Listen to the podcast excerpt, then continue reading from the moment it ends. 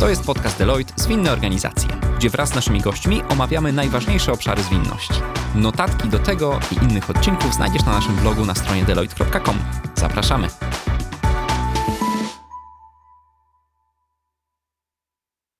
Kontynuujemy temat Deloitte Agile Maturity Survey i dzisiaj skupimy się na elemencie procesów i metod. Cześć, jestem Paweł Tomkiel. Cześć, Marcin Cieśliński. Cześć, a ja Maria Kacelińska. I jesteśmy z zespołu Business Agility Deloitte. Deloitte Agile Maturity Survey to już trzeci odcinek z naszej serii. Dzisiaj porozmawiamy o procesach i o metodach. Last but not least. W studiu goszczę Marcina i Marysię. Cześć. Cześć. Cześć, cześć. Deloitte Agile Maturity Survey. Trzeci odcinek w serii, ale może ktoś jeszcze nie wie, czym jest to badanie, które zrobiliśmy. Czy w skrócie na sam początek możecie powiedzieć, czym jest Deloitte Agile Maturity Survey? Jasne. Um, Deloitte Agile Maturity Survey to jest takie nasze pierwsze badanie na rynku. W ogóle pierwszy raz na rynku w Polsce podjęliśmy się takiego tematu. E, postanowiliśmy, że chcemy zbadać poziom zwinności organizacji w Polsce ze szczególnym uwzględnieniem aspektu transformacji zwinnej. To, na czym nam przede wszystkim zależało, to żeby podsumować właśnie, jakie metody, jakie procesy, jaki jest w ogóle poziom zwinności organizacji, ale także przyjrzeć się temu, jak organizacje podchodzą do aspektu transformacji, w jaki sposób te transformacje przeprowadzają i jakie korzyści dzięki temu uzyskują. W badaniu wzięło udział pięćset trzydzieści sześć pracowników z różnych organizacji. Wow, sporo. Sporo. A także zaprosiliśmy do wywiadów przedstawicieli organizacji, które już takie transformacje przeszły lub są też w trakcie, żeby przedstawili nam swój przepis i pokazali, w jaki sposób odnieśli sukces właśnie w kontekście transformacji zwinnej. Mhm. Czyli powiedziałaś badanie dojrzałości tej, tej zwinności organizacyjnej. Powiedziałaś o całkiem sporym przekroju, jeżeli chodzi o organizację. W poprzednich odcinkach też się pojawiało, że faktycznie w badaniu wzięli udział ludzie z każdego szczebla organizacyjnego, więc nie jest to tylko jeden poziom organizacji, jednak cały przekrój. No i dobrze, dzisiaj będzie o procesach i o metodach. Wspomniałaś, że hmm, interesował nas ten kontekst transformacji. Czy o procesach i metodach będziemy mówić o właśnie procesach i metodach na transformację, czy raczej o procesach i metodach w organizacji? Jak to zdefiniujemy? Będziemy mówić o procesach i metodach na transformację, ale też procesach i metodach wykorzystywanych w organizacji. Będziemy mówić o popularności poszczególnych metod, poszczególnych frameworków. Będziemy mówić o praktykach, procesach, metodach na poziomie zespołów, na poziomie organizacji, na przykład interdyscyplinarność zespołów, na przykład właścicielstwo produktu. Będziemy mówić o wyznaczaniu celów, będziemy mówić o zwinnym planowaniu w skali całej organizacji. Piękne zachęcenie, piękna obietnica dla naszych słuchaczy. No dobrze, ale to słuchaj, na samym początku powiedziałeś, o czym będziemy mówić, ale jeszcze chyba chciałbym się cofnąć do samego badania. Jak badaliśmy procesy i metody?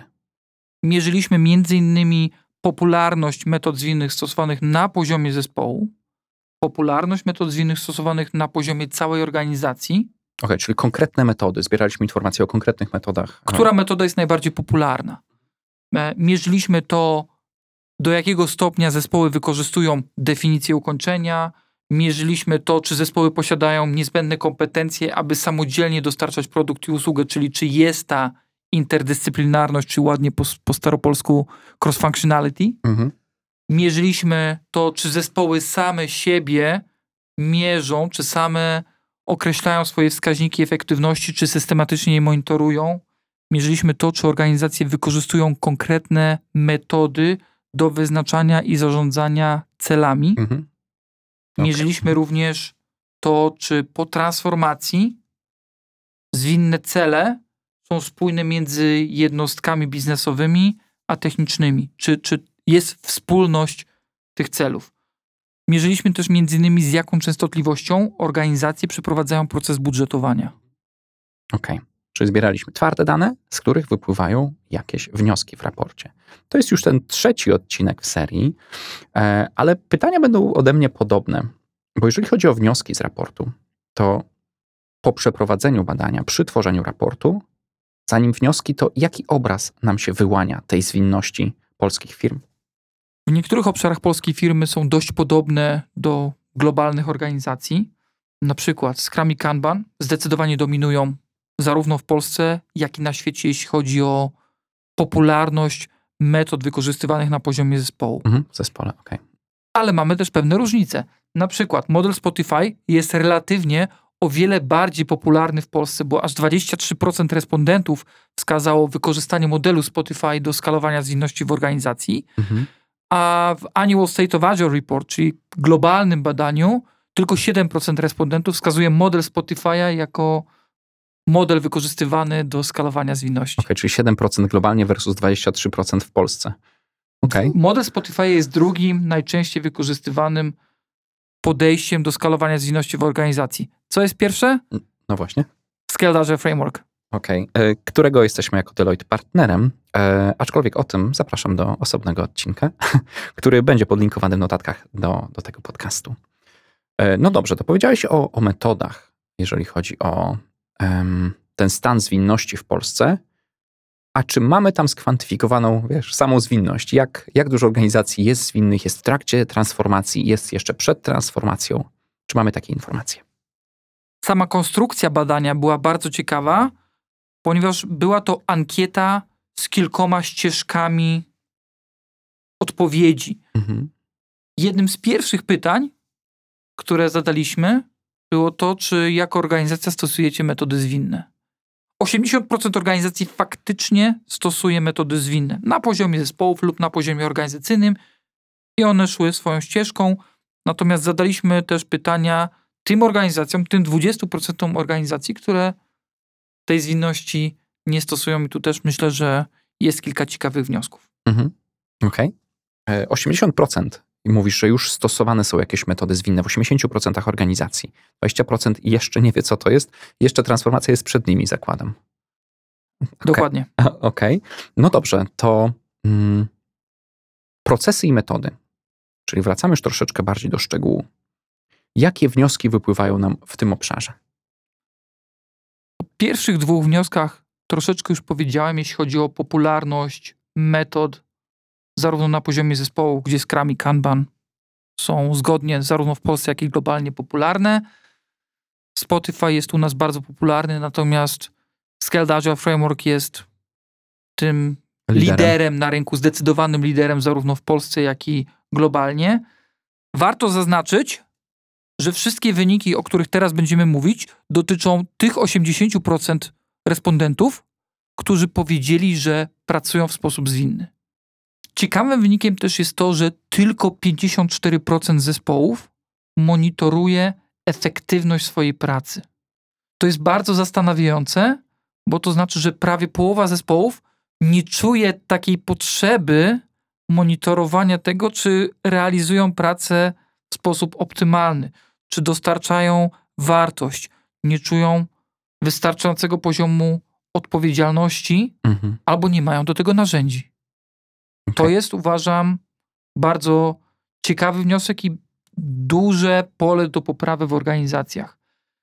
Ciekawym wnioskiem jest również to, że właścicielstwo produktu jest niejednoznaczne. czterdzieści dziewięć procent respondentów odpowiedziało, że nie ma w zespole jednej osoby, która podejmuje decyzje dotyczące rozwoju produktów, na przykład w kwestii wybierania priorytetów funkcjonalności. Mhm. Okej, okay, to pierwsza, nawiążę do tej pierwszej rzeczy, do tego mierzenia w zespole. Nasuwa mi się pytanie, no dobrze, to zespół nie mierzy swojej efektywności, może mierzy organizacja, efektywność danego zespołu. Być może tak jest, natomiast w podejściu zwinnym chcemy, żeby zespół był samoorganizujący się, chcemy, żeby zespół sam się doskonalił i dążył do tego, żeby się doskonalić. Więc dla nas wskaźnik pięćdziesiąt cztery procent respondentów, którzy faktycznie to robią, oznacza, że mamy jeszcze dużo do zrobienia w kontekście wdrożenia właściwego mindsetu czy kultury organizacyjnej, żeby te zespoły chciały wziąć odpowiedzialność, żeby mierzyły efektywność swojej pracy, systematycznie monitorowały i na tej podstawie podejmowały akcje naprawcze, korekcyjne. Mhm. Druga rzecz, jaką powiedziałeś, to to, że nie ma w zespole jednej osoby, która by decydowała o rozwoju produktu. Znaczy, że nie jest jednoznaczne, nie ma takiego jednoznacznego wniosku z tego raportu. Rozumiem, że tu chodzi o takiego product ownera, taką rolę kogoś, kto jest umocowany do podejmowania decyzji. To jest ciekawe. Product owner jest w organizacji, Mhm. Owszem, w większości organizacji ten product owner będzie.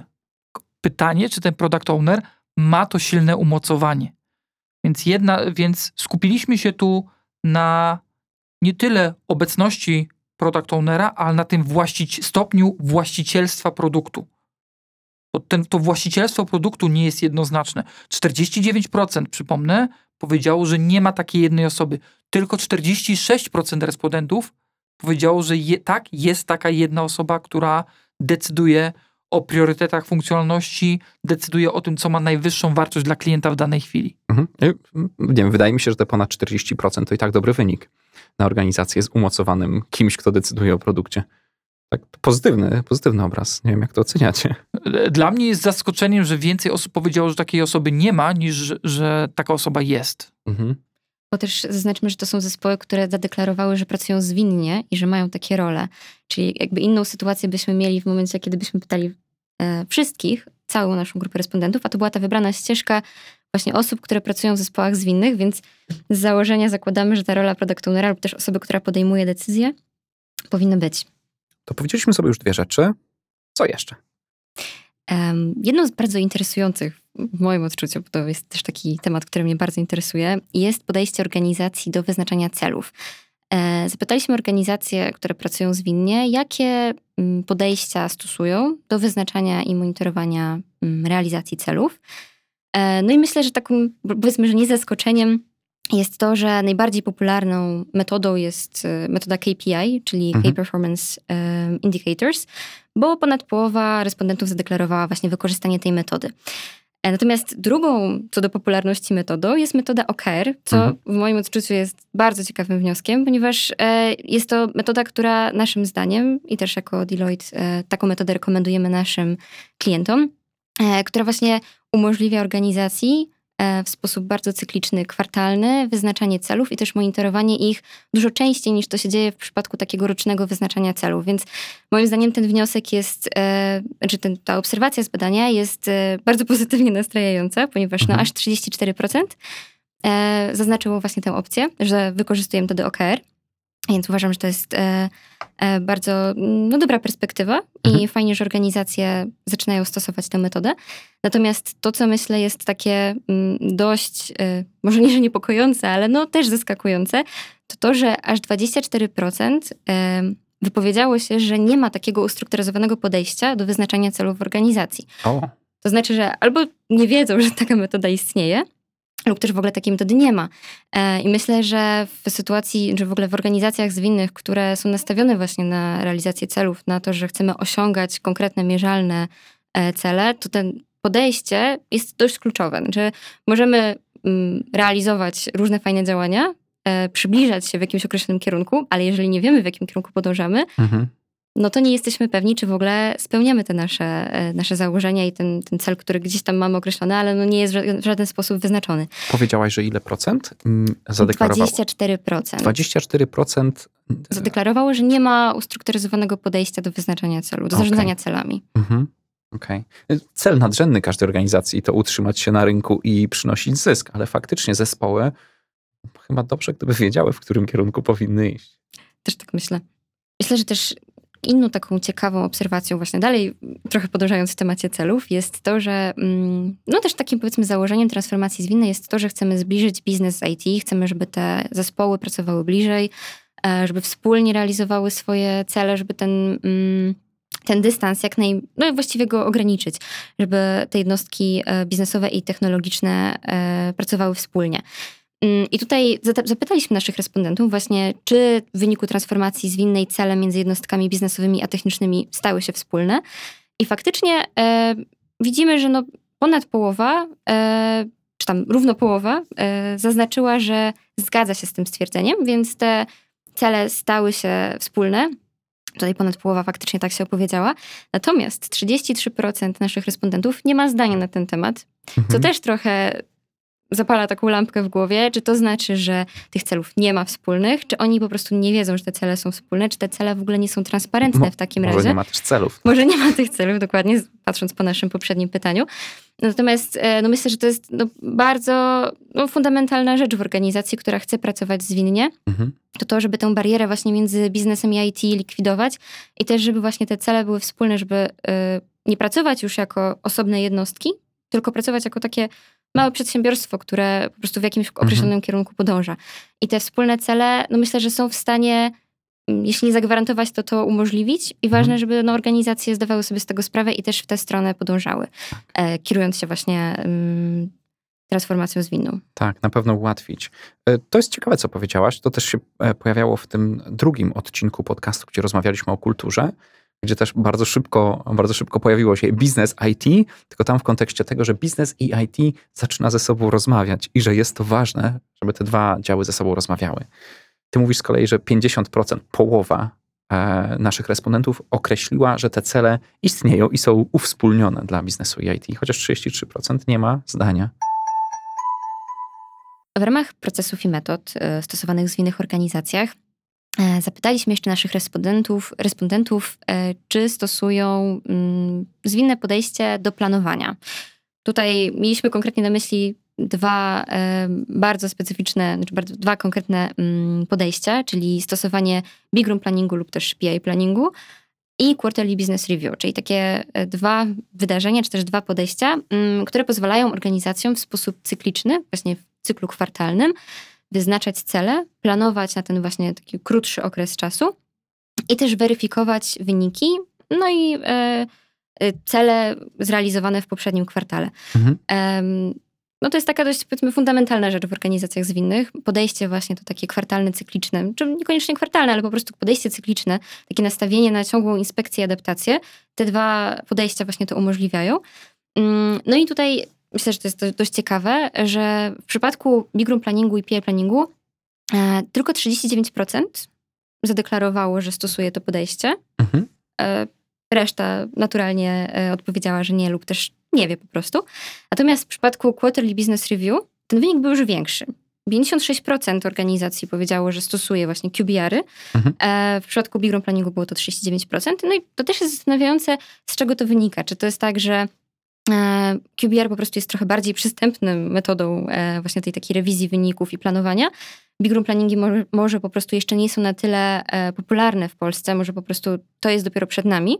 Myślę, że też warto, żeby organizacje zainteresowały się właśnie tym planowaniem kwartalnym w postaci Big Room Planningu lub też P I Planningu, mhm. ponieważ to umożliwia zespołom jasne wyznaczenie sobie działań na konkretny okres czasu, czyli właśnie ten kwartał i taką większą przewidywalność działań w założeniu, że no tam chwilę wcześniej w ramach właśnie Q B R-ów te cele zostały wyznaczone, więc mamy tę taką fajną kolejność, że najpierw w ramach Q B R-u decydujemy, co będzie naszym celem na, na konkretny, na kolejny kwartał, a w ramach Big Room Planningu później zespoły są w stanie to zdekomponować tak, lub też skwantyfikować. skwantyfikować, przełożyć na konkretne działania i też zaplanować sobie to właśnie w określonym horyzoncie czasowym. Mhm.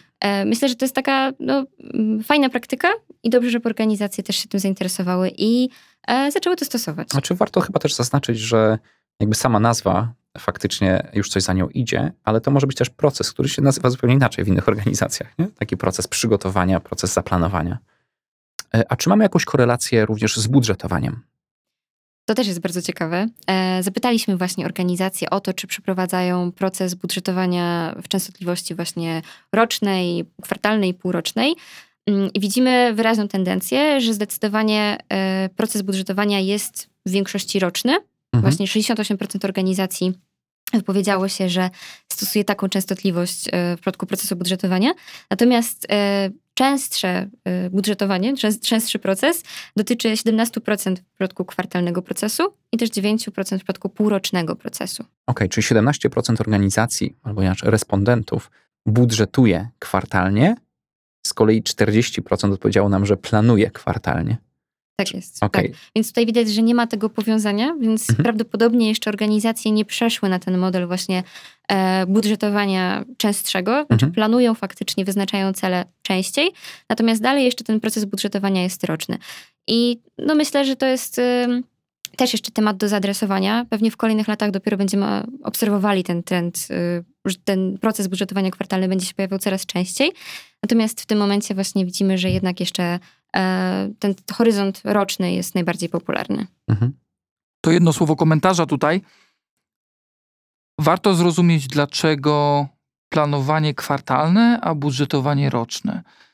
Głównie dlatego, że budżetowanie kwartalne wymagałoby zmiany procesów finansowych, biznesowych, operacyjnych, tak żeby dostosować ten sposób działania organizacji. Często jednak budżety są przyznawane rocznie. Mamy jeden, jedno spotkanie w roku, gdzie tam cały budżet jest ustalany na poziomie mhm. całego portfela, czy na poziomie segmentów, na poziomie obszarów. I o, o tyle, o ile łatwo wprowadzić operacyjnie proces planowa- częstszy proces planowania, to proces budżetowania, rozliczania wymaga jednak zmian zarówno w kontrolingu, jak i w analizie, jak i w procesach finansowych, jak i w operacjach. To jest trudniejsze do przeprowadzenia dla wielu organizacji, dlatego najpierw zaczynają od planowania kwartalnego, a potem stopniowo, widząc efekty z tego planowania kwartalnego, będą starały się również zacząć budżetować mhm. częściej niż raz do roku. Tak, ale tu, tu pociągnę ten temat. Dopytam cię, słuchaj, to budżetowanie. Ym, nie ma przeszkód żadnych prawnych do tego, by budżetować kwartalnie, prawda? To jest tylko i wyłącznie kwestia procesów i organizacji. To jest kwestia tylko i wyłącznie procesów w firmie, organizacji, sposobu rozliczania się w firmie, sposobu naliczania kosztów, sposobu zarządzania danymi tak, żeby mieć informacje o przychodach i kosztach jak najbardziej aktualne na dzień dzisiejszy. Mhm. Wydawałoby się, że częstsza inspekcja swojego budżetu dawałaby bardziej aktualne informacje. Częstsza inspekcja budżetu po pierwsze daje aktualne informacje, ale po drugie daje również okazję do tego, żeby zmienić alokację tego budżetu.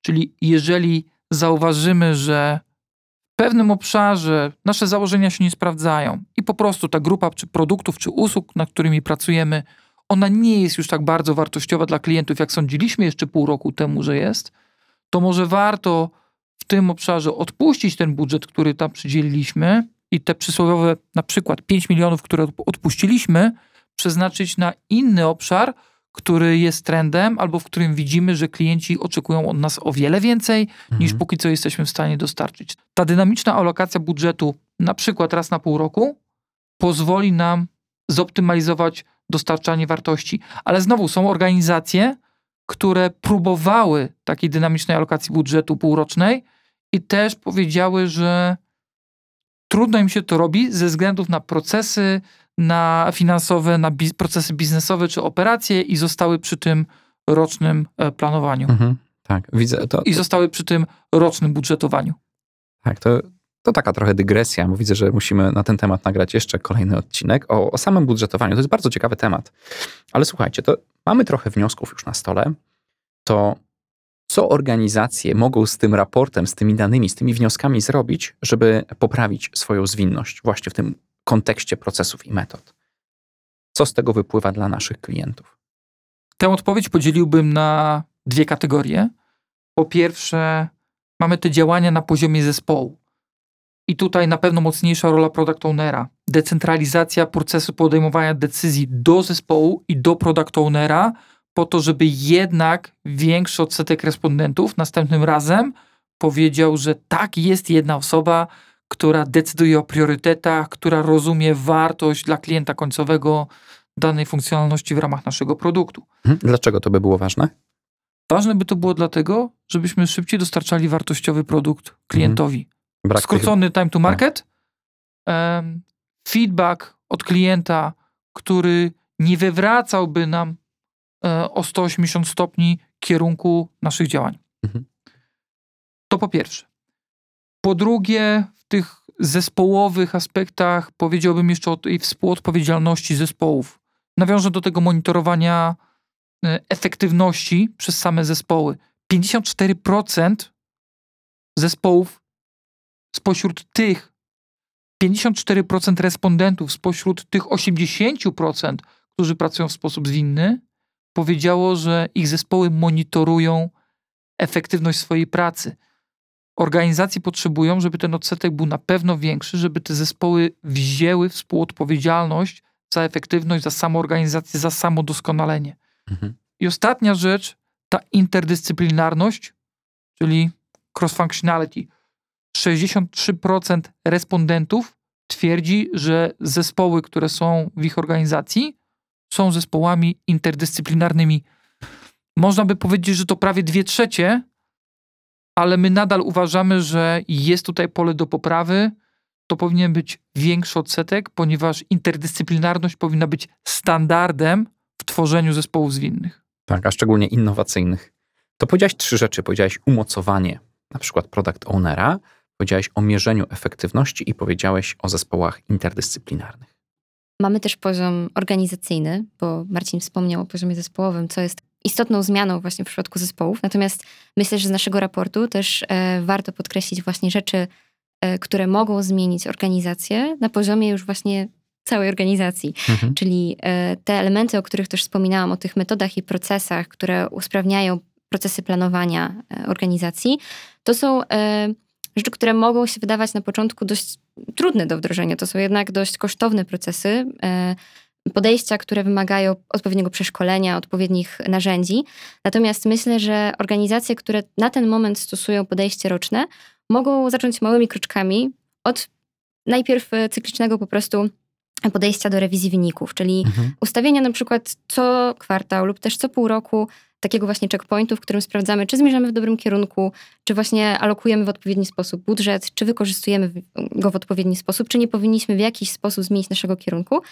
I wtedy ten obraz będzie trochę bardziej taki um, rzetelny, bardziej na bieżąco z tym, co się dzieje z naszą organizacją. Nie będziemy podejmowali decyzji tylko raz do roku, tylko właśnie częściej. No właśnie, bo pięćdziesiąt sześć procent organizacji stosuje Quarterly Business Review, czyli mają ten kwartalny przegląd. To jest to, co my rekomendujemy też naszym klientom. pięćdziesiąt sześć procent uważam, że to jest zbyt niski odsetek, mhm. jak na potrzeby rynku, po to, żeby potwierdzać, że organizacja idzie we właściwym kierunku. Większość organizacji, jak nie wszystkie, powinny stosować właśnie cykliczną rewizję wyników częstszą niż raz do roku. Mhm, ale wiecie, to co mówicie, wydaje mi się, że większość organizacji jednak ma tą rewizję, myślę, że nawet częstszą co do podążania w kierunku celów, jeżeli te cele są zdefiniowane oraz e, sprawdzenia tego wyniku finansowego. To, czego może brakować, to nie samego sprawdzenia, tylko procesu Tej, tej zmiany kierunku, jeżeli jest wymagana.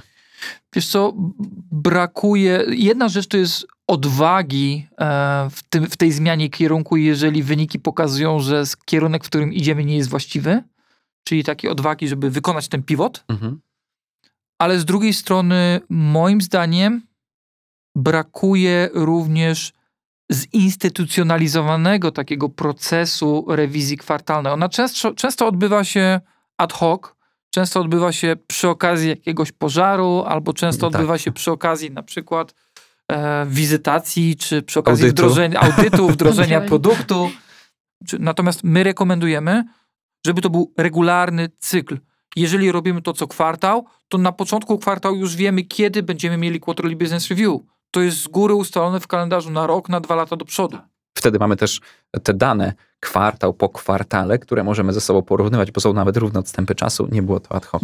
Ale wtedy też mamy przewidywalność. Mhm. Jak zapytasz się członków zarządu, na czym im zależy, to zawsze ci powiedzą jedną, jedną rzecz. Zależy mi na przewidywalności mojego biznesu. Mhm. Zależy mi na tym, żeby wiedzieć, kiedy będę mieć wyniki, jakie to będą wyniki, żeby wiedzieć, co potencjalnie muszę zrobić. Tak. Jeszcze wracając do, do właśnie naszych rekomendacji, do tego, co naszym zdaniem organizacje mogłyby poprawić, to jest, wracam jeszcze do tematu celów, to będzie właśnie ten ustrukturyzowany model, ustrukturyzowane podejście do wyznaczania i zarządzania celami, ale także myślę, że to trochę idzie w parze, ograniczenie liczby celów na dany moment. Bo bardzo często spotykamy się z organizacjami, które, kiedy prosimy ich właśnie o pokazanie, jakie mają cele, jakie właśnie są te K P I-e, to otwierają przed nami długą listę i się okazuje, że tych celów jest multum. I bardzo często organizacja nie wie, na czym się w danym momencie skoncentrować, bo kiedy tych celów jest tak dużo, to nie wiemy, czy powinniśmy w tym momencie ograniczyć wskaźnik jeden, czy skupić się na zwiększaniu wskaźniku drugiego. I myślę, że ta metoda O K R, o której też mówiłam wcześniej, bardzo w tym pomaga, ponieważ pozwala ograniczyć właśnie wyznaczenie celów do trzech, do, do, do jakiejś konkretnej ilości, która będzie na dany moment dla nas pożądana, ale właśnie jest to ograniczenie. Mamy ten priorytet, fokus na konkretnych elementach, na konkretnych celach, nie rozdrabniamy się i też dzięki temu zespoły wiedzą, na czym powinny się koncentrować w danym kwartale i też do tego dopasowują swoje działania. Jedna istotna rzecz, jeśli chodzi o O K R-y. O K R-y służą do tego, żeby stworzyć uspójnienie zrozumienia celów pomiędzy tą częścią biznesową i częścią technologiczną organizacji. To znaczy, że nie tylko kaskadujemy cele od zarządu poprzez middle management do zespołów, ale również sprawiamy, że te cele są wspólne, o czym też mówiliśmy w naszym raporcie. Też widzimy, że jest to wyzwanie, że jedna trzecia respondentów nie jest przekonana do tego, że cele biznesowe i technologiczne są wspólne. O K R-y też pomagają uws- uspójnić te cele. To też jest bardzo, bardzo istotne, bardzo wartościowe, żebyśmy po prostu biegli w jedną stronę wszyscy. Tak, taka cross-funkcjonalność celów i zespołów. No to słuchajcie, dziękuję, że przyszliście do studia, dziękuję, że opowiedzieliście o pracy nad raportem i o tych wnioskach, które z niego płyną. Gdyby nasi słuchacze chcieli się dowiedzieć więcej o raporcie, to gdzie byście ich odesłali? Zapraszamy na naszą stronę Deloitte'a, gdzie znajdziecie raport, gdzie znajdziecie artykuł o tym raporcie. No i naprawdę zachęcamy do przeczytania tego raportu, ponieważ jest to pierwszy raport w Polsce, który porusza stan zwinności w naszym kraju. To nie jest raport globalny, to jest raport dedykowany na rynek polski. Tam zobaczycie, jak firmy w Polsce radzą sobie ze zwinnością, gdzie są mocne, a gdzie tak jeszcze mamy pole do poprawy. Także naprawdę zachęcamy do lektury. Z pewnością podlinkujemy go też w notatkach do tego odcinka podcastu. Strona deloitte kropka com, blog Zwinne Organizacje. Zapraszamy tam dokładnie w to miejsce. To, co się dzisiaj po, pojawiło w tym odcinku, to był model Spotify, który jest na drugim miejscu w Polsce i o modelu Spotify nagraliśmy już myślę, że dobre dwa lata temu odcinek Dlaczego Spotify nie używa modelu Spotify? Zachęcam do odsłuchania, ale również odcinek o sejfie, czyli o numerze jeden, który nam wynikł z tego raportu. Odcinek też nagrany z Marcinem, będzie podlinkowany, także zapraszam do odsłuchania. Więc na tą chwilę dziękujemy za Waszą uwagę i do usłyszenia w kolejnym odcinku. Dziękuję. Dziękujemy. To był podcast Deloitte Zwinne Organizacje. Ten i inne odcinki znajdziesz na naszej stronie i popularnych platformach podcastowych. Zasubskrybuj na stronie deloitte kropka com ukośnik subskrypcja i do usłyszenia w kolejnych odcinkach.